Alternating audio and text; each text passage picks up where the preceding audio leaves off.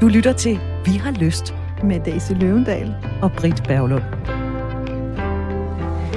En mand har skrevet til os. Jeg er gift og har været det siden 2007, og vi har tre fælles børn. Vores sexliv var fint i starten, men vores sexliv er dødt nu, og vi kan ikke snakke om det. Vi har ikke været sammen i næsten fire år. Jeg har stadig mega lyst og vil ikke ud i utroskab. Så er der en kvinde, der har skrevet til os. Min mand er kun vant til at arbejde og er slet ikke klar over, at der findes en del i livet, som er baseret på følelser, nydelse, fantasi, leg med mere. Desuden har han lidt hurtig sædeafgang, hvilket også gør, at han ikke synes, sex er det bedste i verden. Jeg savner mere lyst og nærvær. Hvis vi snakker sammen, og jeg spørger ind til, hvad han føler, så aner han det ofte ikke. Han mangler at være i kontakt med sig selv og følelserne. Hvad kan vi gøre? Det er et par breve, som vi har fået, Daisy, som jo i virkeligheden danser lidt hen over det samme tema, nemlig også i parforhold, vi vil også gerne have sex. Ja. Han vil, hun vil ikke, hun vil, han vil ikke. Det er jo, det er jo en kliché, fordi det er sandt. Og ja, vi vil gerne have både øh, mere sex, men også gerne bedre sex. Så det dykker vi ind i i dag sammen med dagens gæst, som vi har glædet os rigtig meget til at præsentere. Det har vi i hvert fald. Thomas Bugge Andersen. Hej Thomas. Hej. Hej der er måske nogen, der tænker, er det ikke ham der fra TV2 News? Jo, det er det. Den er god nok. Journalist og vært på TV2 News. Men Thomas har forskellige coachuddannelser, er yogalærer, laver kurser og retreats for mænd, certificeret hos Dr. Robert Glover, der blandt andet har skrevet bogen, der hedder No More Mr. Nice Guy, og derudover så er Thomas en af hovedkræfterne bag Mand 21, der er en workshop for mænd over flere dage. Og det er kun mænd, hvis du som kvinde sidder og tænker, nå hvor interessant, du kan ikke komme med. Det er kun for mænd. Det næste weekend, første dag er fredag. Men det at, kan din øh, mand. Men det, men det kan din mand.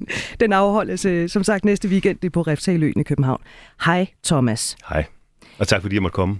Ved du hvad, vi er simpelthen så glade for, at du har lyst til at komme, fordi der er måske nogen, der sidder og tænker, hvad søren ved han om parforhold og dynamikker og alt sådan noget. Ja. Hvor kommer al din viden fra? Sådan havde jeg det også for fem år siden, da jeg løb ind i en krise med min, øh, med min, øh, med min kone, som jeg havde været sammen med 11 år. Vi havde været sammen i en seks års tid på det tidspunkt, og jeg blev øh, jaloux over noget, der skete på hendes, øh, på hendes arbejde. Og det var anledningen for mig til at øh, tage mig selv i nakken og kigge på mig selv og finde ud af, hvad er det egentlig, der sker inde i mig, og hvad er det egentlig for, øh, for følelser, jeg prøver at undertrykke og, og, og, og komme væk fra, øh, og hvad ligger der af muligheder og energi i at, at dykke ind i de følelser.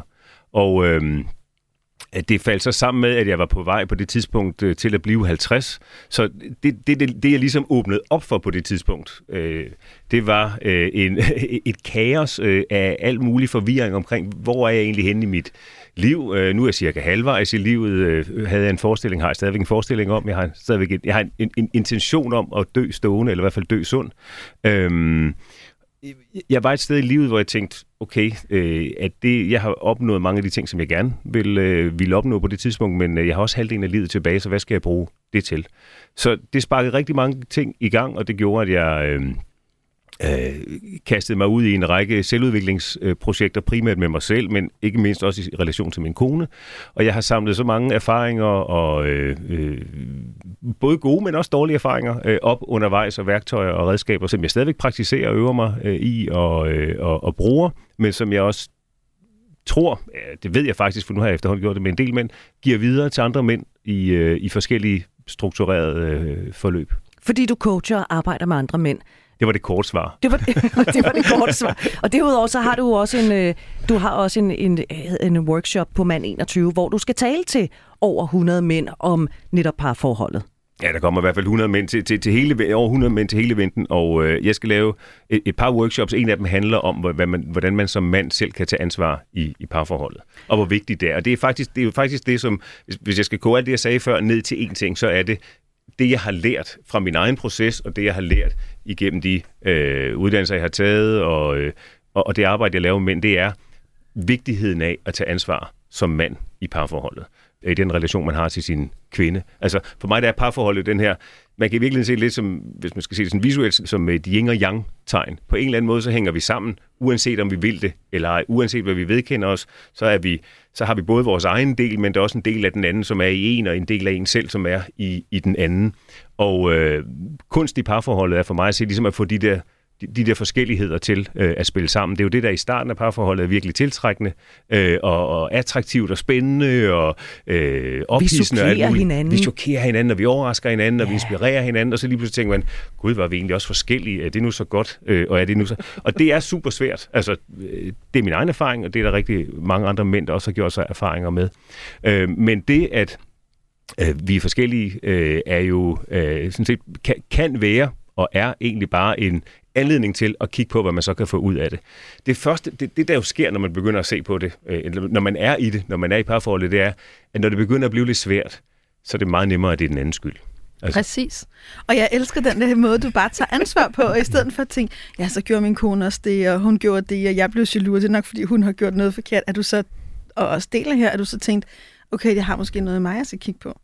Ja, og det var faktisk, øh, øh, apropos, altså, øh, når du nu tager det op med min, min jalousi på det tidspunkt der, det var jo, øh, det jeg opdagede, det var, at det var i virkeligheden et, et uforløst behov i mig selv for at gøre noget, som jeg så min kone realiserede. Øh, at arbejde med sig selv. Og tage, øh, så det handlede ikke om den fyr, som, som egentlig bare var den konkrete anledning, øh, og fred øh, med ham, øh, det dejlige menneske. Nej, det handlede i virkeligheden om, hvad jeg ikke selv tog alvorligt og lyttede til i mig selv. Øh, og, øh, og jeg tror, det der sker, hvis man ikke hele tiden, og ikke nødvendigvis hele tiden 24-7, men løbende er i dialog og i snak med sig selv, og for mænds vedkommende rigtig gerne i dialog med andre mænd, om hvad man har lyst til, hvad man længes efter, hvad man, hvad man egentlig drømmer om, men som man ikke får sagt, og hvad man har hvad man, hvad man egentlig sådan hemmeligt går og fantaserer om, både seksuelt, men også på alle mulige andre øh, ledere i sit liv, arbejdsmæssigt, som far, som kæreste, som ven, øh, med sin krop, med, sit, med sin fritidsinteresser, øh, med sin hobby osv. Hvis man ikke løbende er i kontakt med det, så ender man i en situation, som jeg endte i der for en 5-6 år siden, hvor jeg ligesom følte mig støvet til, og følte, at jeg havde, var passet ind i en ramme, hvor jeg kigger ud i verden og siger, at det de andre har, det var så min kone, det min kone har, det vil jeg også gerne have. Sikke, sikke hun har noget, jeg ikke har. Og hvor så, er det bare snyd? Og hvor er det bare snyd, og hvor er det bare hendes skyld? Det var min første reaktion. Ikke? Alt det, hun gjorde forkert, fordi sådan skulle hun... Det, det, det skabte ikke en behagelig følelse i mig. Men det, som jeg lærer mænd på, på de kurser og retreats, jeg holder, det er, at når ubehaget melder sig, så er det gavetid. Altså, det er virkelig, det, det er guld. Det, det er fantastisk, når ubehaget melder sig. Det er, føles af pommeren til, men det er jo en mulighed for at finde ud af, hvordan kan jeg rumme det ubehag, og hvad er det, det forsøger at sige? Hvad er det, det forsøger at sige til mig? Og det nemme er, bare lige for at vende tilbage til pointen, det nemme det er jo at sige, det er min kones skyld, eller min arbejdsgivers skyld, det, det er dem, der skal ændre sig.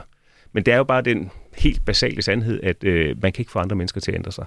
Hvis man gerne vil have en anden relation til andre, så starter det med en selv. Altså det, det sagde Gandhi, og det har jeg masser af mennesker sagt før ham, og det er der heldigvis masser af mennesker, der også har erfaret efter ham. Det er sådan det helt grundlæggende dogme i det, jeg laver, det er, okay, hvad kan du så gøre for dig selv i din relation? Og det, det, det, det første, der sker i den der dynamik der mellem kvinder og mænd, det er jo øh, for mænds vedkommende, at man starter med ligesom at holde et eller andet tilbage. Der er noget, man ikke siger. Det kan være, at man slet ikke er klar over det i forhold til sig selv, men man, man siger det, hvad, hvis man ikke siger det til sig selv, så starter det med at finde ud af, hvad, hvad er det egentlig, jeg ikke siger til mig selv? Hvad er det, jeg længes efter? Hvad er det, jeg drømmer om? Hvad er det, jeg har lyst til? Hvad er det, jeg er fucking vred over? Øh, og finde ud af, hvad, hvad, hvad, er det, hvad er det, jeg rummer? Og når man så har sagt, når man så er blevet klar over det, og fortælle det i sit, i, til, til, sin, til sin partner og til, til verden omkring en. For det øjeblik, man holder det tilbage, så, så finder det en anden dynamik sted. Så begynder man jo ved at holde det tilbage og lægge afstand til den, til den anden eller til de andre. Og stille og roligt så, som en øh, snebold, så bygger det på, bygger på, så er man i virkeligheden gang med at afvise de andre eller sin, sin partner. Og det, der så sker i sidste instans i den der udvikling, det er, at man begynder så at projicere eller overføre eller få skygger på, som man også skal snakke om. Altså at se ting hos sin partner, som i virkeligheden handler om en selv, øh, men som man bliver vred af, ked af, eller sur over, eller mopset over, eller hvad man, hvad man nu gør, øh, og som man begynder at beskylde sin partner for. Og så har man balladen, fordi så er man inde i et, et virkelig negativt spiral, som det kan være svært at, at komme ud af. Og så begynder man at føle sig fremmed over for hinanden, og man begynder at føle, at man ikke øh, kan vise, hvem man rigtig er. Og så så står der en anden. Og det er jo det, der tit gør i den her verden. Måske en kollega, måske en gammel ven, eller man øh, hooker op med en gammel bekendt på Facebook, og man skal bare lige høre, hvordan det går, eller man skal bare lige drikke en fyraftensøl, eller man skal bare lige gå en tur, eller hvad ved jeg. Og så er det jo netop der, netop at skyggen af den tredje nogle gange har det med at vise os meget tydeligt. Der er noget i dig, som du ikke har taget vare på i din primære relation. Så nu kommer jeg og prikker dig på skuldrene, og så står man der i valget. Og det er noget, det jeg har tænkt meget over, når jeg har talt med mennesker, hvor der har været en form for, uanset om det er utroskab eller jalousi, eller tanken om utroskab, eller fuldblåen utroskab, hvad end det er. Men når de her ting kommer, så er det jo også ofte fordi, ikke altid, men at der er noget af os selv, vi ikke har givet plads i vores forhold. Og på et eller andet tidspunkt, så vil vi mennesker have os selv igen. Vi vil være hele os.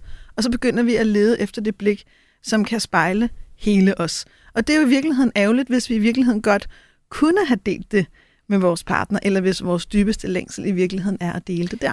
Øh, ja, men det, det, det er meget smukt sagt, det der, Daisy, og, og det, som jo så sker for mange, i hvert fald for mange mænd, som, som jeg arbejder med, det er, når de så begynder at finde ud af, okay, det er noget i mig selv, så, så møder de det, som jeg kalder ubehaget. Altså, det er ikke særlig rart. Der er en grund til, at de oprindeligt dykkede ind i det og mærkede det og tog det alvorligt og lyttede til det. Og jo længere tid det får lov til øh, at leve i, i skyggen eller væk, jo, jo sværere kan det blive at gå ind i det. Fordi man ligesom skal spole tilbage i sit liv, eller spole ned i sig selv, eller dykke ned i sig selv, og tage fat i noget, som man har brugt meget tid og meget energi på ligesom at skubbe væk. Nu skal det så have lys og, og liv. Og det der ubehag der, det er, som jeg sagde før, det er ligesom kernen, det, det, det er det gode signal om, at nu er du på vej det rigtige sted hen, men en, en del af den træning, som jeg laver med, det er, det er i virkeligheden at gå ind og, og prøve at finde behaget, eller prøve at acceptere, at det er ubehageligt. Og livet er jo også ubehageligt. Altså, øh, og, og, øh, og i det øjeblik, man vælger at sige, okay, ubehaget, det, det, det, det, det vil jeg gerne give plads, så bliver man mere, i mine erfaring, så bliver man mere helt, og så får man adgang til, til, til mere i sig selv. Så den, den der træning der, det, det, den er ret vigtig øh, for mig at se, at lære, at en del af livet er også ubehageligt. Og det, altså, ja, du refererede før til øh, Robert Glover, som, som, som jeg har arbejdet med, og som har oplært mig i nogle af hans, eller i hans metoder, øh, som taler om The Nice Guy Syndrome. Altså, øh, han har skrevet på den bog, der hedder No More Mr. Nice Guy, som jo har en dejlig provokerende titel. Og en nice guy, det er en, som har en forestilling om, at livet er nemt og glat, og hvis jeg bare tilfredsstiller andres behov og øh, sørger for, at andre har det godt, så skal de også nok på et eller andet tidspunkt, helt uden jeg spørger, nok også tilfredsstille mine behov, og så lever jeg et problemfrit og gnidningsfrit ja. liv, øh, helt uden problemer. You wish. Og, og det sker jo, øh, det sker jo altså ikke øh, så let øh, som det. Så øh, men forestillingen om, altså, det, og det er vi mange mænd, Øh, og det har, jeg selv, øh, det har jeg selv været, og jeg har stadigvæk det der program i mig, som nogle gange dukker op, sådan at, okay, hvis jeg nu kunne glatte lidt ud her, og få det til at se lidt bedre ud, og bare til, tilfredsstille min kones behov og hendes ønsker, så skal det hele nok falde på plads. Men, men tit og ofte, så er vejen jo, altså uden at man skal skabe konflikt og skabe drama, så er, det, så er vejen jo ind, hvor det går ondt, og hvor man tænker, fuck, den konflikt der, den har jeg bare ikke lyst til at tage. Men at tage den på en konstruktiv og, og, øh, og, øh, og i en, en fredelig façon, men ind hvor det går helt under, hvor man tænker, jeg sætter hele mit forhold, hele familien, hus, job, det hele på spil, hvis jeg siger det her. Men hvis man ikke gør det, så mister man sig selv.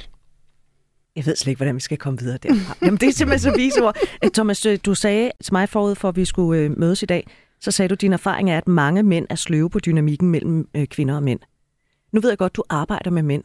Det er vel ikke kun mænd, der er sløve på dynamikken? Eller er det? Ja, og så skal vi lige høre, hvor Mr. Nice Guy jo også stammer fra. Altså, hvem har opfundet ham? Ja. Øhm, er der, mange, altså, er der kvinder, der er sløve på dynamikken? Det er der, øh, det er der muligvis. Jeg, jeg er begavet med en, en kvinde i mit liv, i min relation, som, som er meget aktiv på dynamikken. så, øh, så, og det er jo hende, jeg øh, relaterer til. Er der andre kvinder? Som ikke er det. Ja, altså når, når jeg taler med mænd og arbejder med mænd, så hører jeg også kvinder, som, som har, øh, som ikke nødvendigvis er det. Men igen, det er faktisk meget sjovt, fordi sådan vi er også som journalist, ligesom, ja, det er det ikke også lidt de andres øh, skyld, og er det ikke, skal vi ikke have lidt balance ind her? Men det kan man bare som mand ikke rigtig bruge til noget. Altså, øh, eller som, som individ. Hvad gør den anden, eller hvad gør den anden ikke? Altså, fordi det er fløjtende ligegyldigt. Hvis man synes, den anden er sløv på dynamikken, mm. så kig på dig selv. Hvad er det i dig selv, der gør, at du har behov for for at, at det er mere dynamisk. Og så som jeg siger til alle de mænd, jeg arbejder med, der kan ske to ting, når vi begynder at arbejde. Det ene er, at du får gang i det parforhold på en måde, som du har drømt om i lang tid. Måske har du vidst det, måske har du ikke vidst det, men at der sker noget, og I begynder at rykke jer, og I begynder at udvikle jer sammen. Eller der kan ske det, du opdager, at det faktisk ikke er den kvinde, du, du dybest set har lyst til at være sammen med, eller som, som er sund for dig, eller som er god for dig. Og det er jo også bare, altså det er også en ubehagelig ting at sige, og derfor siger jeg det som noget af det første, altså, og jeg elsker at sige det, fordi men bliver sådan, det var ikke derfor, jeg kom her. Det var ikke for at blive skilt. Jeg kom egentlig for, at min kone skulle opføre sig bedre, og, eller på en anden måde, eller tilfredsstille mine behov lidt mere. Det er bare virkeligheden, at på et eller andet tidspunkt, så kan det være, at man, man sander, at det er ikke den rigtige, man er sammen med. Og, det, og den helt vilde sandhed, det er jo, som alle, øh, mange mennesker har svært ved at høre, og, og som også ubehageligt høre det, alle forhold slutter på et tidspunkt. Ja, og det der så nogle gange sker, hvis man er så heldig, det er, at man får et nyt forhold til den samme. Altså, jeg har selv haft flere forhold til, til ham, jeg er gift med. Jeg har også været gift, eller er gift flere gange, og, og så har jeg været heldig at være det med den samme. Øh, men også det der med, jeg tror heller ikke, vi er jo ikke på samme måde. Jeg er jo for eksempel ikke den kvinde, jeg var. Og jeg tror heller ikke, at jeg i fremtiden bliver den kvinde, jeg er nu. Altså, uanset om jeg ville det ej. Altså, selv hvis jeg vågnede op hver morgen og sagde, jeg vil bare være mig lige nu, ikke? så sker der jo noget. Uanset hvordan jeg har det med det, min krop ældes. Min psyke sker der flere ting med. Jeg får flere erfaringer i livet, og det gør jo noget ved mig. Lige så vel som det gør man ved min partner. Mening. Man kan ændre mening, man kan få nogle andre perspektiver, der kan ske nogle andre ting. Så det er jo absurd at prøve på at holde fast i et nu eller i en forestilling. Og det betyder jo også, at vi er nødt til at møde hinanden og vælge hinanden flere gange. For ellers er det, at vi holder op med at se hinanden. Og det er jo det, der er rigtig mange par, jeg også møder. De holder op med at se hinanden, og de holder op med at se sig selv. Fordi de også, som Thomas beskriver, er bange. Hvad sker der, hvis jeg viser, hvem jeg er nu? Og du så ikke kan lide den, jeg er i dag? Mm. Så kan jeg jo miste dig. Og så tror jeg rigtig mange i den frygt for at miste, prøver på at være det, du kalder en Mr. Nice Guy eller en Mrs. Nice Woman – men det, de ikke indser, at det er den helt sikre vej til at miste hinanden. Fordi på et eller andet tidspunkt, så holder det ikke. Om det så er, fordi der står en anden, eller du får en gigantisk livskrise og vågner op på den anden side af... Jeg har lige haft en mm. klient, som havde en knude i brystet, som viste sig heldigvis at være godartet, men det var den der forskrækkelse til at sige, nu vil jeg ikke mere. Og det var det, der tit sker. Så kommer vi ud i en krise, uanset af hvilken art, så mærker vi lige endeligheden og døden, der lige vifter med os og visker os i øret, du er her kun en tid. Og så er det, vi vågner op. Og nogle gange, hvis vi vågner op, ikke for at lyde sådan dramatisk, men for sent, eller der har været så meget afstand, så det er bare et kæmpestort arbejde. Hvorimod hvis vi lidt oftere ligesom tjekker ind og siger, hvem er du egentlig, og her er jeg, og der var en gang, hvor jeg kunne lide det her, nu kan jeg lide det her, så sker der noget andet. Men det handler i virkeligheden om, tør vi blive ved med at være i live? Mm. Jeg kunne godt tænke mig lige at vende tilbage til Mr. Mm. Nice Guy. Vi skal også vende tilbage til brevene lige om et øjeblik, men det er fordi, jeg havde engang en øh, kæreste, som blev han var simpelthen så sød. Han var virkelig, virkelig sød. Han var bare Mr. Nice Guy. Han havde så et vennepar, hvor at, øh, de havde været ude, og så øh, kvinden her, hun, hun råber højt og, og fylder og er dejlig og charmerende og sådan noget. Og manden der bliver så lidt træt af sin krone, eller sådan lidt, ja ja, luk nu røven, siger han så.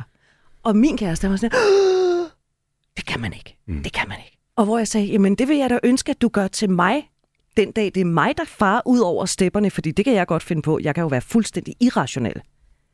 Men der fik jeg at vide, at det ville han aldrig nogensinde gøre. Han var Mr. Nice Guy. Hvor stammer Mr. Nice Guy fra? Jamen, altså... Bor han i alle mænd? Øh, nej, det, det, det gør han ikke nødvendigvis. Øh, men jeg tror, han bor i mange mænd, og, jeg vil heller ikke, øh, og han bor i mange mænd på forskellige måder og i forskellige former og øh, i, i forskellige situationer. Altså forstået på den måde, at jeg tror, vi er mange mænd, der har den side i os, at være en nice guy i, i, i specifikke situationer. Det kan, nu, nu taler vi parforhold, men det kan også være i relation til sine egne forældre, det kan være i relation til venner, hvor man øh, eksemplerne er mange, det kan være i relation til ens arbejdsgiver, øh, ens arbejde, kolleger, øh, det kan også være det kan også være, hvis man selv er chef, og man er en nice guy i forhold til sine ansatte, for, fordi man har en eller anden forskning om, at hvis man yder, yder, yder, yder, altså et, i en arbejdssituation, der er mange, øh, og jeg har selv været en af dem, øh, mellemledere, som ligesom løber øh, derudad øh, for, for, for fulde gardiner, og tror, at hvis man bare yder lidt mere, yder lidt mere, yder lidt mere, så skal man nok få det igen, som man egentlig dybest set har behov for. Øh, nice Guy kommer jo fra, i, i, i min bedste overbevisning, fra et tidligt øh, udviklingsstadie i ens liv, hvor man har lært at tilpasse sig øh, sin primære omsorgsgiver, typisk sin mor eller, eller far, og har lært, at hvis man gerne vil have det, som man dybest set længes efter, at så skal man på en eller anden måde tilpasse sig. Så skal man holde op med at græde og holde op med at øh, udtrykke sine behov. Øh, man skal øh, måske være mere rolig, eller man skal være det modsatte. Man skal larme rigtig meget for at få opfyldt sine behov og sætte, altså, udtrykke dem endnu stærkere, end man egentlig øh, har, har energi og overskud til. Så det er jo noget, og så kan man sige, de forældre, der har gjort det, de har formentlig opdraget de, de, de, de børn og de drenge i, øh, i allerbedste intention, men øh, life happens, og så, øh, og, og så bliver man jo programmeret, kan man sige, med den, med den indstilling, at jeg bliver nødt til at sætte mig ud over mig selv og kigge på andres behov, længsler, ønsker, drømme, tilfredsstille dem, før at jeg får det, jeg gerne vil have. Og hvis man stille og roligt lever med den, øh, med den devise, så at sige, igennem livet, så er det ikke bare i forhold til ens øh, primære omsorgsgiver, så er det noget, man så også begynder at praktisere i forhold til sine venner, den første kæreste, arbejde øh, osv., så kan man tage det med øh, igennem hele livet, indtil man bliver opmærksom på det. Og så vil jeg vil sige, du, du, du vifter med hånden, øh, Daisy, jeg vil rigtig gerne høre, men jeg kunne godt tænke mig lige at få en ting til det, og det er, at det er heller ikke sådan, at så, nu har jeg et kursus, der hedder No More Mr. Nice Guy, det er heller ikke sådan, at man bare lige i løbet af øh, et, et, et tre måneders øh, periode, så ligesom får has på den, og så er det, vi plejer at tale om, øh, at øh, man er ligesom, at man er en, øh, øh, altså at det er, man er en recovering nice guy, at øh, man har fået den her programmering ind på et eller andet tidspunkt i, i sit liv, og den er man egentlig øh, død og pine tvunget til ligesom at slæve rundt på, men man kan have en daglig, regelmæssig praksis, som gør, at man bliver opmærksom på, hvornår man er det, og man så har nogle, og man har nogle redskaber og værktøjer til at blive opmærksom på det og gøre noget ved det i situationen. Men man kan ikke bare ligesom tage et weekendkursus, og nu er jeg ikke Mr. Nice Guy længere, og så læner man sig tilbage, og så, og så glider livet bare derud af. Livet er jo en række udfordringer i vekselvirkning med en række fantastiske oplevelser. Så, så ligesom med, med, med nogle alkoholikere, der siger, jeg tager en dag ad gangen, så kan man som Mr. Nice Guy også tage en dag ad gangen? Ja, en, en, en, en, en oplevelse med andre mennesker ja. gangen, ja. Hvad hedder det? Nu siger jeg noget sådan lidt generaliserende uden nuancer, så det, dem, dem tager vi en anden dag, Fedt, ikke? fedt. Og Mr. Nice Guy, har man der rigtig mange kvinder, der ikke gider knalde. Fordi de kan ikke mærke ham. De kan, mm. ikke, de kan ikke finde ud af, hvem han er. Han står der bare, Nå, vil du have noget Camille til? Ej, jeg skal overdrive lidt, men, men han er i virkeligheden, når, når han, han kan nemlig Nej, ikke ved du, mærke hvad, sig ved, selv. Ved, du, ved du, hvad han gør? Han siger ikke, vil du have noget Camille til? Han siger, hvad kunne du godt tænke dig at drikke? Ja, det er rigtigt, Thomas. Det er præcis det, han siger. Og så siger hun, og det har jeg hørt rigtig mange gange også i min terapi, det ved jeg ikke. Nå okay, jamen øhm, har du brug for lidt tid, skat? Nej, jeg har brug for, at jeg kan mærke, at mærke, hvem du er, så jeg kan få lov til at mærke mig selv. For når du hele tiden er helt over i mig, så kan mm. jeg ikke mærke mig selv. Og så står Mr. Nice Guy, og han kan ikke mærke sig selv. Og så står hende her, og hun kan heller ikke mærke sig selv. Heldigvis har vi to børn, og vi har pisse travlt på arbejdet, så det behøver vi heller ikke. Vi fylder bare vores hverdag med mailbakken og forpligtelser og sociale Mm, er så arrangementer, og vi tager os Ja. børnene, Ja. og det hele det kører der ud af, indtil den dag, de bryder sammen et eller andet sted på mit kontor på Thomas' øh, workshops, eller et eller andet andet sted. Og det sjove er jo nogle gange, når mennesker bryder sammen, så starter de med at sige, jamen jeg ved, jeg ved slet ikke, hvad der sker. Altså, jeg har slet ingen grund til at have det sådan. Ikke? Og så er det jo i virkeligheden der, vi er nødt til at begynde det her arkeologiske arbejde med at starte med, du er jo dig. Så lad os nu bare starte med at få sat noget ord og, og ligesom sætte følelser og tanker og hvad der sker i dig sammen. Men det er enormt uvandt, når vi er så vant til at slippe os selv. Og det er der rigtig mange af os performere, der er sygt gode til. Og må jeg sige til, til, til det, Daisy og, og, og Britt, det er et super godt eksempel. Det som man jo, det som en recovering nice guy, som er blevet opmærksom på sig selv, og, og, og, og kommer ind og siger, har du lyst til en kop kamillete? I stedet for siger det er, værsgo, her er en kop kamillete. Præcis. Og så kan, det er fordi, det er ikke så afgørende, om det er en gin tonic, et glas øh, rødvin, eller, eller det er kamillete, men det er energien, den drik er givet med, som er det afgørende. Og det er det, der tænder hende, hvis man skal sige, at jeg er lige så generaliserende som dig nu, det er jeg helt opmærksom på, men og så giver hende, som du siger, lyst til at knalde, eller lyst til på en eller anden måde at connecte, og som giver hende en, øh, øh, som skaber en eller anden åbenhed i hende, fordi han siger, prøv at se her, jeg har lyst til at tage dig fra A til B. Så kan hun sige, det har jeg ikke lige lyst til. Fint nok, så får du et glas rødvin i stedet for. Præcis. Men, men, men den der, hvad har du brug for, agtige tilgang, det er, øh, det, det er ikke nødvendigt, det er jo det, der er misforstået ved Nice Guy, at det er ikke et udtryk for, at man er venlig over for den anden. Det er virkelig et udtryk for, at man ikke tager stilling til, hvad man har lyst til at give. Præcis. Fordi man er bare i gang med at opfylde den anden, eller man tror, man prøver at opfylde den andens behov. Og apropos knalle. Ja, vi skal tilbage til manden, Præcis. der skrev. Og os i parforhold vil have mere sex, du lytter til Vi har lyst. Vi har besøg af Thomas Bug Andersen, øh, journalist og tv-verden, men øh, også en mand med adskillige coachuddannelser, yogalærer, laver kurser og retreats for mænd, og derfor så har vi jo hidkaldt dig.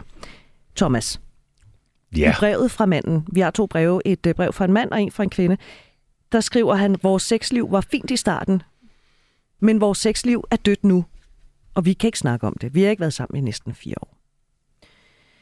Fire år uden sex. Det lyder som lang tid. Hvad skal han gøre? Ja, det er et godt spørgsmål. Øh, det, der er dejligt ved hans brev, og det, der godt kan lide ved hans brev, det er, at det ikke er hendes skyld. Så der er vi, der er vi, der er vi allerede hen over noget, hvor man, ligesom, man, man lige skulle starte med at spole tilbage og sige, okay, hvad er dit eget ansvar? Han tager jo sådan set ansvar og kigger på sig selv og siger, ja, vi har ikke dyrket sex i fire år, jeg har ikke lyst til at være sammen med en anden, jeg har ikke lyst til at være hende utro, øh, så, øh, så, så hvad kan jeg så gøre som mand? Og det første, jeg vi, vi arbejder, øh, ja, vi går ind i med ham, det vil være at finde ud af, hvad har du egentlig lyst til? Altså, hvordan har du det med din egen seksualitet? Mange mænd, altså, øh, og mig selv øh, in- inklusive i et eller andet omfang, er jo vokset op med et forhold til seksualitet, hvor vi har haft noget, øh, noget seksualundervisning i skolen. Det blev der grinet igennem og pjattet igennem og gjort lidt grin med læreren og fniset øh, over. Øhm, og det er helt naturligt, at det er sådan. Jeg tror måske, det er blevet bedre. Håber, at det er blevet bedre i dag, end det var i, øh, i begyndelsen af 80'erne øh, hvor, jeg, øh, hvor jeg modtog det. Øh, så har vi øh, vores seksuelle debut, mens vi er sådan lidt halvfulde, øh, hvis vi ikke er meget fulde. Øh, så møder vi måske en kæreste, som, øh, som, hvor, vi kan have, hvor vi kan have sex uden øh, at være øh, beruset. Vi har ikke rigtig modtaget nogen indføring i, hvad er sex. Hvis vi har noget billede af, hvad sex er, så er det fra pornobladet og fra pornofilm øh, og fra øh, øh, pornografiske noveller og den slags. Øh, og øh, det er svært at tale med andre mænd, øh, andre teenage-drenge, om det, fordi der går lidt noget... Man fortæller ikke den, man fortæller ikke den uh, hele sandhed, hvis man havde svært ved at få, sin, for, ved at få rejsning, hvis man uh, kom tidligt, uh, hvis man havde nogle udfordringer på en eller anden façon, ikke rigtig vidste, hvad man skulle gøre, så er det ikke det, man sætter sig ned og siger, men man er virkelig, virkelig, virkelig gode venner, og så det, er en gave at have nogle venner, man kan tale uh, med den slags uh, om. Uh, og det vil sige, at man kommer ind i ind i øh, den seksuelle verden ret nøgen, havde jeg lyst til at sige, øh, men altså mm. øh, uden viden, forståelse og uden nogen at spare med og snakke med. Så kan man snakke med sin kæreste om det, hvis man være heldig, at den kvinde, som man dyrker sex med, eller de kvinder, man dyrker sex med, øh, har, øh, er et par skridt foran. Men man kan ikke som, altså blive oplært til at være en, at, at mærke sig selv af en kvinde, der er forskel på mand og, og kvindekrop, og selvfølgelig er I'm all for øh, øh dialog, så, så der kan man vinde noget, men egentlig at forstå sig selv og sin egen øh, seksualitet, det, det, det, det kræver en indsats. Og det ja, min, min egen historik, det var sådan set, da jeg så havde været, haft en, øh, forskellige kærester, den første, som jeg så øh, gik i seng med, der, det var min, blev mine forældre opmærksom på, øh, og så kom min far til mig og sagde, øh, nu skal du huske, det var det, det, var det eneste, han sagde til mig, nu skal du huske at øh, bruge beskyttelse, fordi ellers risikerer du, at hun bliver gravid. Det var den eneste indføring i den seksuelle verden, jeg, har. Det den eneste samtale, jeg har haft med en voksen mand om sex, indtil jeg blev en del ældre, og ligesom selv begyndte at opsøge det, og tænkte, okay, der må være mere, vi kan sige til hinanden øh, om det her. Mm. Øhm, så det, og det er blandt andet, jeg har både selv er i, i mandegruppe, organiserer mandegrupper, det her Nice Guy-forløb er organiseret som en mandegruppe, så vi sidder en række mænd og snakker sammen. Og det overhovedet at fortælle sin egen seksuelle historie højt til andre mænd og sige, hvad har jeg egentlig været igennem? Hvad har jeg oplevet? Hvad har jeg været ude for? Hvad har jeg haft af fantastiske oplevelser? Hvad har jeg haft af oplevelser, som jeg øhm, ikke, ikke synes var særlig behagelige? Hvordan har, hvordan har jeg selv reageret på det, når kvinder har gjort sådan og sådan, eller når min krop har sendt mig der det signal? Og, for, og, og, og sige det, og komme igennem den skam og hele den, den proces, det er at sætte ord på det, er, er øh, ret vigtig øh, og enormt øh, virkningsfuld, øh, og kan blive noget af virkelig en, en, en øjenåbner, og er det for mange mænd, når man begynder at have den samtale. Så bliver man opmærksom på, altså alt muligt, hvad er det egentlig, jeg har lyst til, og bliver måske også opmærksom på, fordi det er også et rigtigt, når vi nu taler øh, øh nice guys, et, et, et klassisk nice guy-træk, det er, at det handler dybest set om at tilfredsstille min kvinde. Jeg er i den her øh, seksuelle relation, det, det der er min opgave i den her seksuelle relation, det er at tilfredsstille min kvinde. Hvis jeg tilfredsstiller hende, så tilfredsstiller hun også mig. Men jeg behøver ikke nødvendigvis at sige det, for hun ved det godt et eller andet sted, hvad jeg gerne vil have. Hvis man ikke øh, starter omvendt ligesom at artikulere, hvad vil jeg gerne have, Øh, hvad har jeg lyst til? Hvad længes jeg efter? Og så har, øh, er åben for, at hun, hvad, hvad hun har behov, og sætter ord på det så bliver det lidt et gætværk i blinde øh, på en eller anden måde. Så kan man tale om, når man, når man ligesom begynder at have den dialog, hvor, øh, øh, øh hvad skal man sige, hvor, hvor handlende skal sådan en seksuel relation være, og sådan Men, men og det kan man arbejde, øh, det kan man også arbejde med, men det er helt grundlæggende at finde ud af, hvad har jeg egentlig lyst til? Hvad har jeg behov for? Hvad længes jeg efter? Hvad drømmer jeg om? Hvad fantaserer jeg om?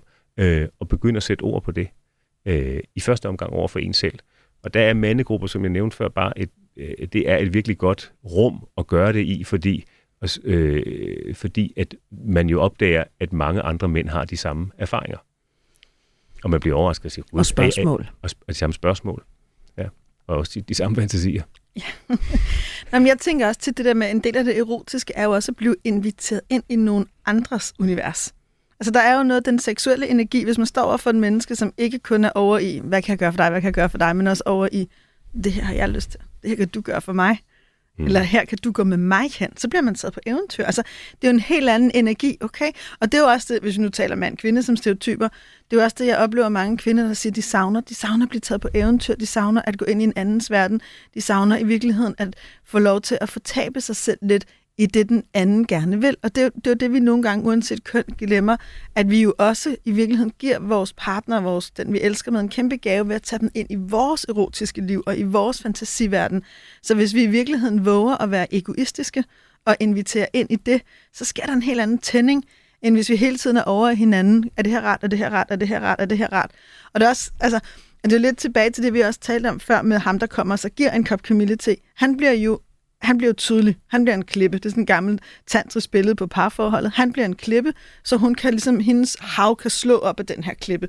Hun kan give slip og læne sig ind i ham, eller sige, jeg vil ikke have Camille til, jeg vil hellere have rødvin, eller ja, nu har du fortalt mig, at du kan lide det her, nu skal du høre, hvad jeg har lyst til at opleve. Altså, der sker en anden dynamik imellem os, end hvis vi hele tiden prøver at være så enormt plisende.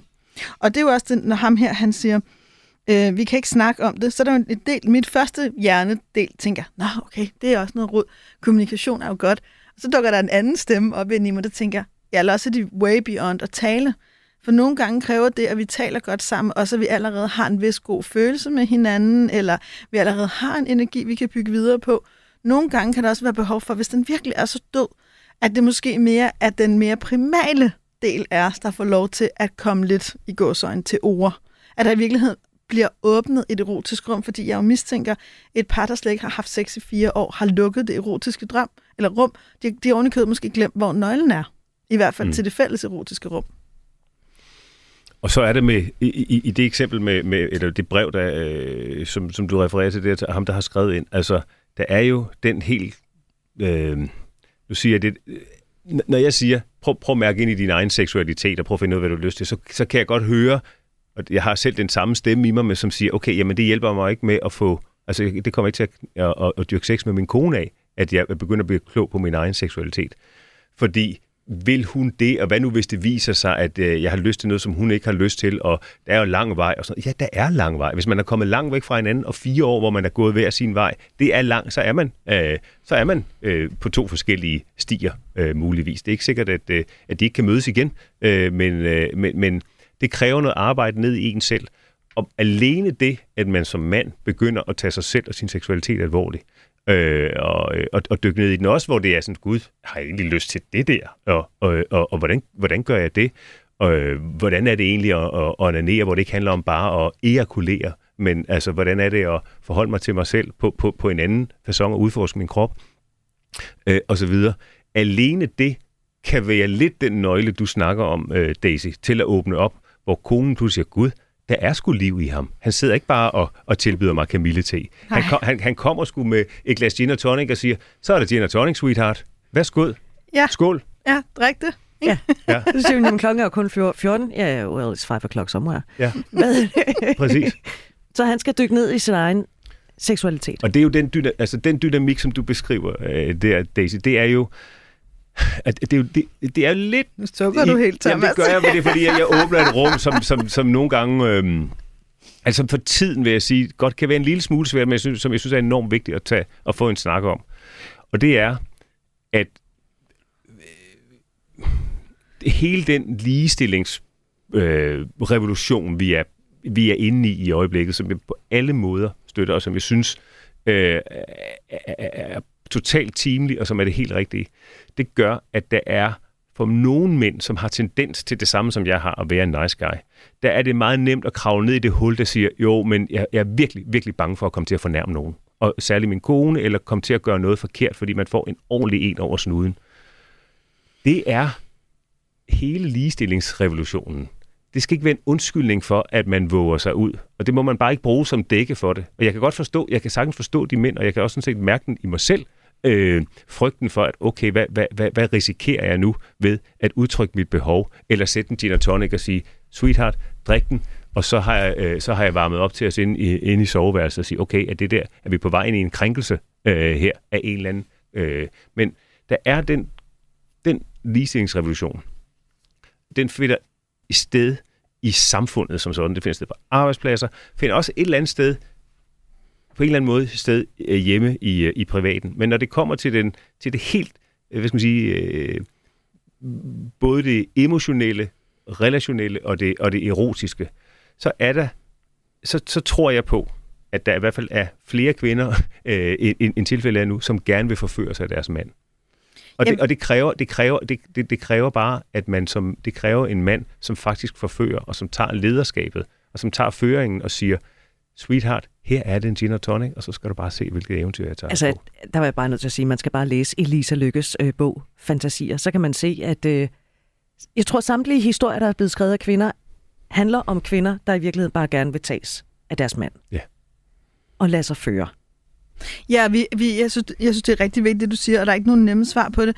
Jeg tænker meget, at vi i virkeligheden er nødt til at have en større bevidsthed om forskellen mellem at kræve og være krænkende, og mellem at tage og være grænseoverskridende, og mellem at noget er grænseoverskridende eller grænsenedbrydende. Altså, det er klart, hvis man ikke er vant til at have sex, eller man ikke har haft det i lang tid, så at en glas gin og tonic og sige, skat, nu drikker du den, og så slikker du min fisse, og jeg tror, du kommer til at nyde det.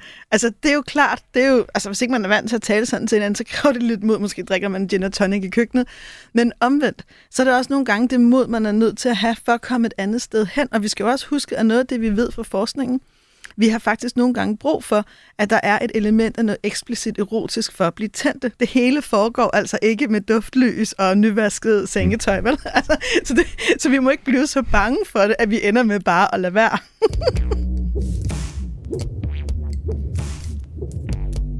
Du lytter til Vi har lyst. Vi har besøg af Thomas Bug Andersen, der er journalist og tv-vært, og altså har forskellige coachuddannelser og arbejder med mænd og hvordan mænd kan blive mere grounded i sig selv. Og Thomas, øh, du vil lige komme med en replik til det, Daisy sagde. Øh, jamen, jeg vil sige, øh, at øh, øh, det du sagde, Daisy, var, at, at øh, der er en meget, at vi skal, vi skal være åbne for, at der er øh, at der er et behov for og en lyst til, og måske også en længsel efter, at mænd øh, tager mere, øh, at øh, mænd tager ansvar og tør gøre det. Og det er jeg Øh, det er jeg øh, helt, helt enig i og totalt øh, øh, fortaler for, men det kræver jo så igen, at mænd er klar til at gå ind i den øh, i, øh, og møde det i dem selv, som har afholdt dem fra at gøre det på et, øh, på et tidligere øh, på et tidligere øh, tidspunkt. Og det er ikke nødvendigvis altid ens kvinde er den rigtige til at, at, at, at, at øh, hvad skal man sige, at tale en ind i det. Fordi så sker der jo lidt pudsigt, noget pudsigt noget af den der dynamik, hvis man egentlig kommer til sin kvinde og siger, hvordan vil du gerne have, at jeg tager initiativet? Så har man ligesom tabt den på, på, på forhånd. Og der kan det at arbejde med andre mænd øh, give en inspiration, modet, lysten, begejstringen, glæden, engagementet øh, til, at, øh, til at tage ansvar i parforholdet. Hvis vi lige kigger på det brev, vi har fået fra en kvinde, hun skriver, at øh, hvis vi snakker sammen, og jeg spørger ind til, hvad han føler, så aner han det ofte ikke. Hmm. Han mangler at være i kontakt med sig selv og følelserne. Og der sagde du, Thomas, mange mænd, de mærker slet ikke deres følelser, men det er ikke ens betydende med, at de ikke har dem. Nej. Så hvis man føler sig følelsesløs, hvad gør man så? Jeg har en, en god ven, som jeg har kendt i rigtig mange år, som jeg holder meget af, og som jeg ved er en meget øh, følsom sjæl i virkeligheden, og som, øh, som, som har to øh, følelser. Øh, enten er tingene gode, eller så er de irriterende. Altså, det, det. Det, det han oplever, det er enten det er godt, eller så er det irriterende, eller så er det lidt ligegyldigt. Ja. øhm, og, øh, og det, det, det må jo være nemt, øh, hvis det bare var sådan. Men sådan er livet ikke. Vi har mange, altså der findes jo mange forskellige følelser kvinder er generelt bedre til at registrere dem og tale om dem og, øh, og, og, og sætte ord på dem og udtrykke dem.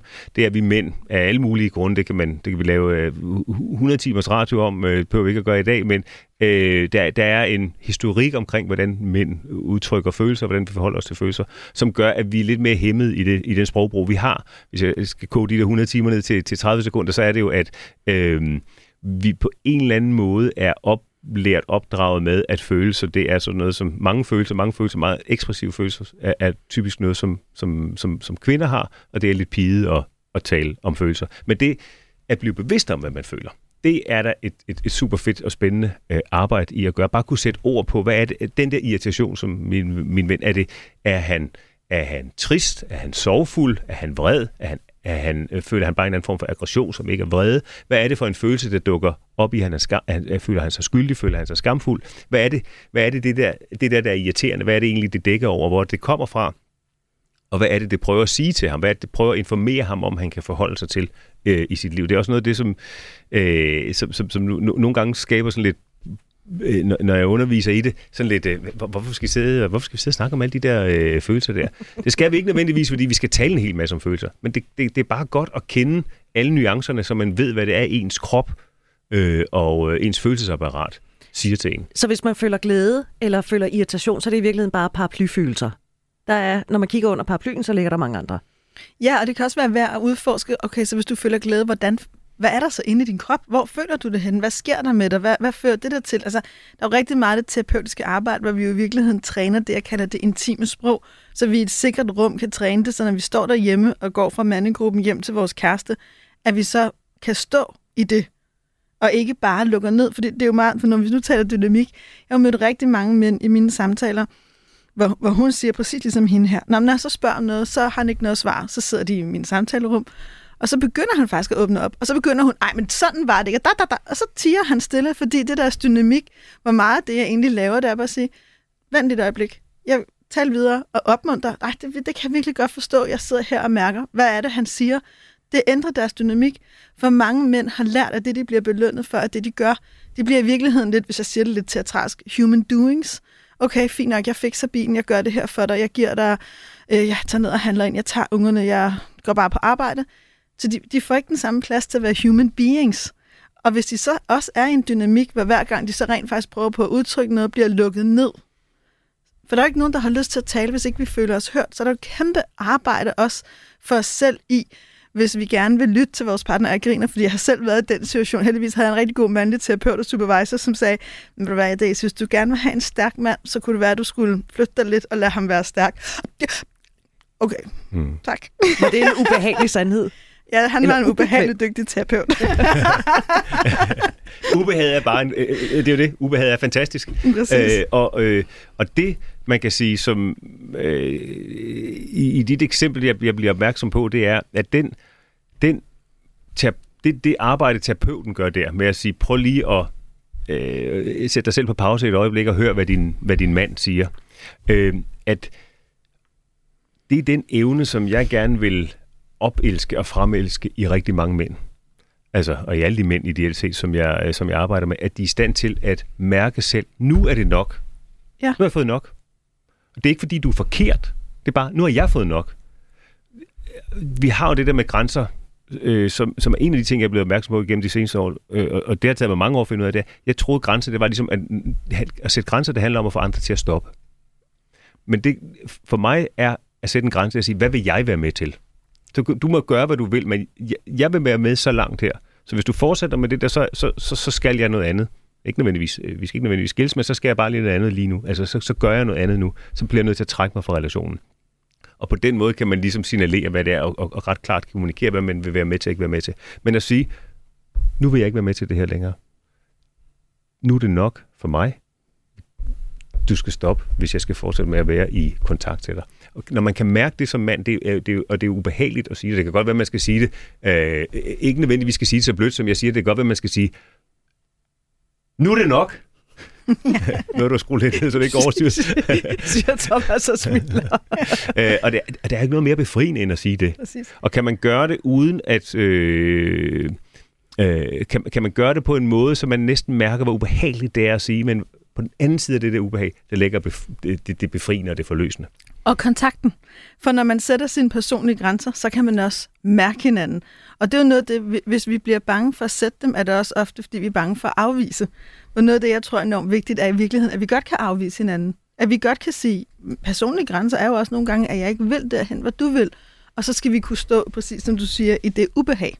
Men det er jo svært for os danskere, for så skal vi udskifte ordet mand med jeg, og så får vi det helt... Ja, uh, ikke? Nej, det er ikke rart. Og så er Det vi rart. tilbage egentlig til dit spørgsmål, Britt. Øh, hvor, hvor kommer det der nice guy fra? Ja. Altså, fordi det er klassisk øh, nice guy adfærd, ikke at ville sætte de grænser, ikke at vil stå ved, hvad man egentlig, altså det, det, hvad det er for en grænse, man egentlig mærker i sig selv.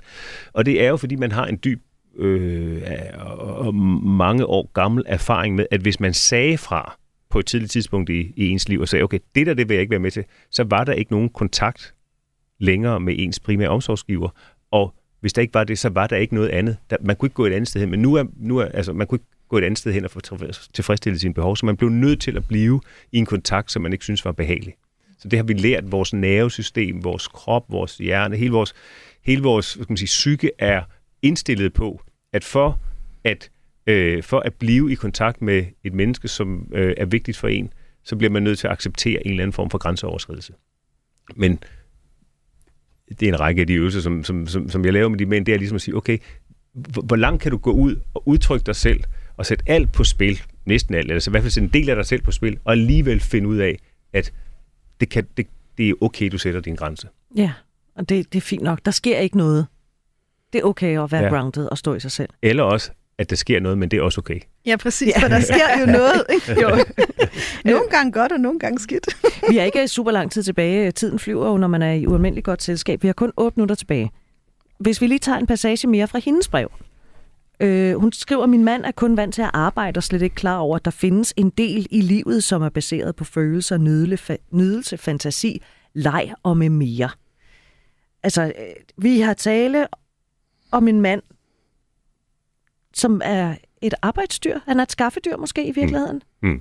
Hvad Thomas, du sidder og smiler. Det, jeg, jeg, jeg, kan næsten, jeg, jeg, jeg, ved ikke, jeg ved ikke, om min kone, hun ville, om hun ville kunne skrive det samme for, for 6-7 år siden. Men, øh, men, men øh, ja, dem kender jeg mange af, og jeg øh, øh, kender det sådan set også. Øh, en del af mig selv er også et, et skaffedyr. Det, det kan vi mænd godt lide. Altså, det er der rigtig mange mænd, der godt kan lide. Der, der, der, der er jo en fantastisk øh, herlig rolle i at være den, der, der, der skaffer og, og, og for at bruge et gammelt billede, men altså skyder, øh, skyder vildtet og tager, tager det med hjem. Øh, det Uden det at have spurgt hende først, hvad er det, du gerne vil have, jeg skal skyde? Ja, Præcis, så kommer man hjem med den jord, og så er det det kød, der er. Øhm, men der er også noget tilfredsstillende i at gå på arbejde. Øh, der er noget socialt, noget fællesskabs, øh, et, et bidrag til samfundet, øh, altså til fællesskabet. Øh, og øh, og der, der, hvor balancen er, det er jo, når, når, når- når arbejde bliver en måde at komme væk hjemmefra på. Altså at komme væk fra, fra, fra, fra, fra sit forhold og fra, intimit, altså fra den nære relation, den intime relation, ikke nødvendigvis uden tøj på, intim, men bare den tætte øh, relation til, til, til, sin, øh, til sin kvinde. Men det er, det, det, det, det kræver jo, at man, hvis man ikke bare skal forsvinde ind i sit arbejde, det kræver så, at man, når man så er hjemme i hjemmesfæren eller i parforholdsfæren, at man har et sprog og har nogle ord og tør sige nej, som vi snakkede om før, og, og forudsætningen for at kunne sige ja, tror jeg på, det er, at man har sagt nej. Man først sagt nej, nej, nej. Ja, det der, det vil jeg gerne. Hvis man ikke har den frihed og den fleksibilitet i, i, i parrelationen, så er det måske, kunne jeg forestille mig, rare at være på arbejde det meste af tiden. Ja, for der er jo regler og klare forventninger, ikke? og der er nogen, der roser en og siger, du gør det godt. Og der så- er ikke nogen følelser i klemme.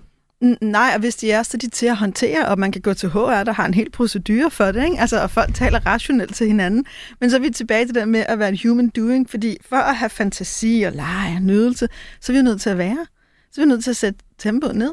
Og så mærker vi, og så nogle, når jeg sådan smiler, så er det fordi nogle gange, når jeg har arbejdet med mennesker om det der med at mærke noget mere, så bliver det sådan helt, jamen det her har jeg ikke lyst til at mærke. Jeg vil gerne mærke det der sprudlende glade noget, hvor man ser enormt lykkelig ud. Jeg har ikke lyst til at mærke det. Men jeg siger til, nej, men det hænger sammen. Altså lys og skygge, vi kan ikke ligesom åbne op, men kun for de 20 procent, du godt kan lide. Hvis du vil mærke mere, så er du også nødt til at mærke skammen og afstanden og afvisningen og vreden og frustrationen og utilstrækkeligheden, for du også kan mærke lysten og kærligheden og overskuddet og alt det frække og alt det sjove. Vi kan ikke, vi mærker eller vi mærker ikke. Vi kan åbne, vi kan lukke. Og det tror jeg faktisk er vigtigt at kunne. Og de mennesker, der måske i deres parforhold kan gøre det, og have det erotiske som en legeplads. Og det kan godt være, at han er lidt mere en, en, øh, en human doing, men hvis hun så kan sige, kom, kom og leg med mig, så kan det være et fantastisk rum for nydelse, og det må vi aldrig nogensinde undervurdere værdien af. Mm. Men når hun, når hun spørger konkret, hvad kan vi gøre? Er det så det, hun skal gøre? Eller starter det med, at han, hun skal overbevise ham om, at han skal lære at mærke sine følelser, mm. og hvad følelserne kommer af? Både. Og at det måske ikke bare er vrede, men det kan også være ked af det, frustrerethed, whatever. Nu sagde vi i starten, da vi snakkede om mand 21-eventen, at øh, det kunne være, at de kvinder der skulle sende deres mand øh, afsted, eller de kunne sende deres mand afsted på den. Og, og det der, øh, grund til, at jeg sagde det, det er, fordi det er sådan lidt en... Det er noget, vi oplever, når vi laver mandarbejde, at det nogle gange er kvinderne, der sender mændene afsted og siger, min mand har vist brug øh, for det her. Og det kan godt være, at det er det, der skal, ligesom skal skubbe det, øh, skubbe det i gang. Men der er jo også øh, i, den, øh, i, i, i, i den aktion der en fælde, som er, at, øh, at, det, at manden bliver kvindens øh, udviklingsobjekt. Og man skal i hvert fald være klar som kvinde til, at der kommer en mand hjem, som vil noget andet end det, man havde regnet med, han gerne, øh, han gerne ville, da, han, når, når, da, han, da, han, da, da man sendte ham afsted. Altså, det er jo det, øh, det, er det, som mange kvinder vil opleve, det er det, som endnu flere mænd vil opleve, at når de så går i gang med at opdage sig selv, og gå på, gå på, gå på, ja, gå på opdagelse i sig selv, altså opleve, så opdager man noget, som man slet ikke vidste, man indeholdt, og som man har lyst til at fantasere om og, og brænder for, og som ikke nødvendigvis lige er det, som kvinden havde håbet på, man, man kom hjem med.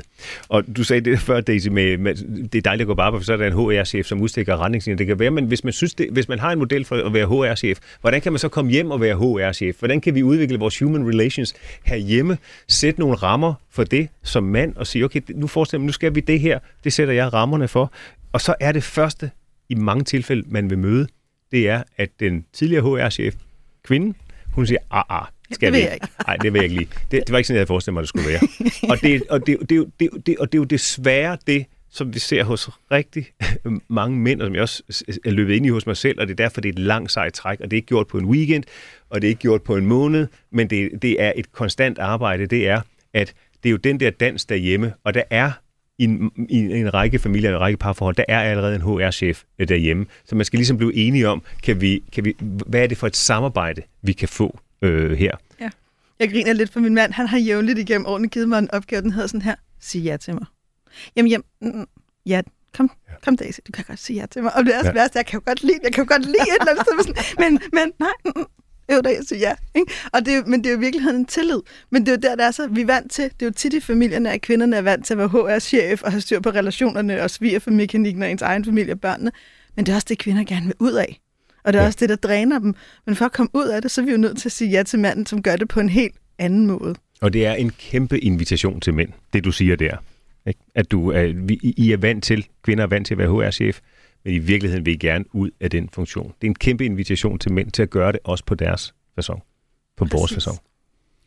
Vi er næsten ved vejs ende. Jeg var en fin sløjfe, vi lige fik øh, bundet der til sidst. Men hvis vi nu kig- kigger, vi har kun lige et par minutter tilbage. Manden, der skrev til os, han har stadig mega lyst, han vil ikke ud i utroskab. Konklusionen er, at han skal dykke ned i første omgang i sin egen seksualitet. Og lære den at kende. Ja, og hvis han gerne vil øh, gøre det med andre, så start med at gøre det med andre mænd, fordi så er han ikke utro. Ja. Afhængig af selvfølgelig, hvad, hvad, hvad, hvad det er, han dykker ned i med andre mænd. Men altså, udforsk den i, i, i, Tal med i, i andre et rum mænd. med andre mænd, Ja. øh, så, han kan blive, øh, så han kan blive klogere på, hvad, hvad, hvor, hvor, hvor, hvor rummelig han egentlig er, hvad det er, han indeholder. Ja. Og så kvinden, der skrev til os med manden, som jo i virkeligheden sådan er prototypen på det, du snakker om, Thomas, med kvinder, der sender mænd, mænd afsted på, en, øh, på et, på et øh, mande-retreat. Ikke? Hun har skrevet på mandens vegne her. Han ved garanteret ikke, hun har skrevet. Men det er altså, han skal lære at sætte sin grænse, og han skal lære sine følelser at kende. Og hun skal åbne sin egen lystens have. Og i virkeligheden Mm. bare bruge noget tid på at nyde den. Og så kan hun jo invitere ham ind og sige, skal jeg lære dig lidt om leg? Fordi ja. at øh, børnene er ikke hjemme på fredag. Så kan du dukke op, hvis du har lyst. Ja, det synes jeg er et fremragende, det synes jeg er et fremragende forslag. Fordi det handler nemlig også om for hendes, ved, hendes vedkommende ikke at gøre ham forkert, men at tage ansvar i stedet for at beskylde. Thomas Bug Andersen, det har været en fornøjelse at have dig på besøg her i Vi har lyst. Vi har lyst til at invitere dig igen. Ja, det var så hyggeligt, skal jeg sige. Vi er slet ikke færdige. Thomas har flere coachuddannelser af yogalærer og laver retreats for mænd og kurser for mænd. Og i øvrigt også en af hovedkræfterne bag Mand 21, der er næste weekend begynder på fredag, hvor du også har et oplæg. Så tak fordi du tog dig tid til at komme og besøge os. Og skulle man have lyst til at skrive til os? Ja, så er mailadressen løsnablagradio4.dk, og du må også gerne bare skrive, hvad du synes om programmet, eller hvad vi skulle have sagt, eller hvad vi glemte, eller hvad du ville have gjort, hvis du stod i de her situationer. Skriv. Og så husk, at du kan finde alle tidligere udgaver i Radio 4's app, som du finder gratis, selvfølgelig i App Store og Google Play. Der kan du også finde alle Radio 4's andre programmer. Og så er der ikke andet tilbage. Tak fordi jeg måtte være med. Ja, Fik, jeg, det- fik jeg sagt det før? Det har været en fornøjelse at være her. Dejligt rum, I har. Tak fordi Skabt. du vil være her. Vi høres ved. Programmet blev produceret for Radio 4 af Only Human Media.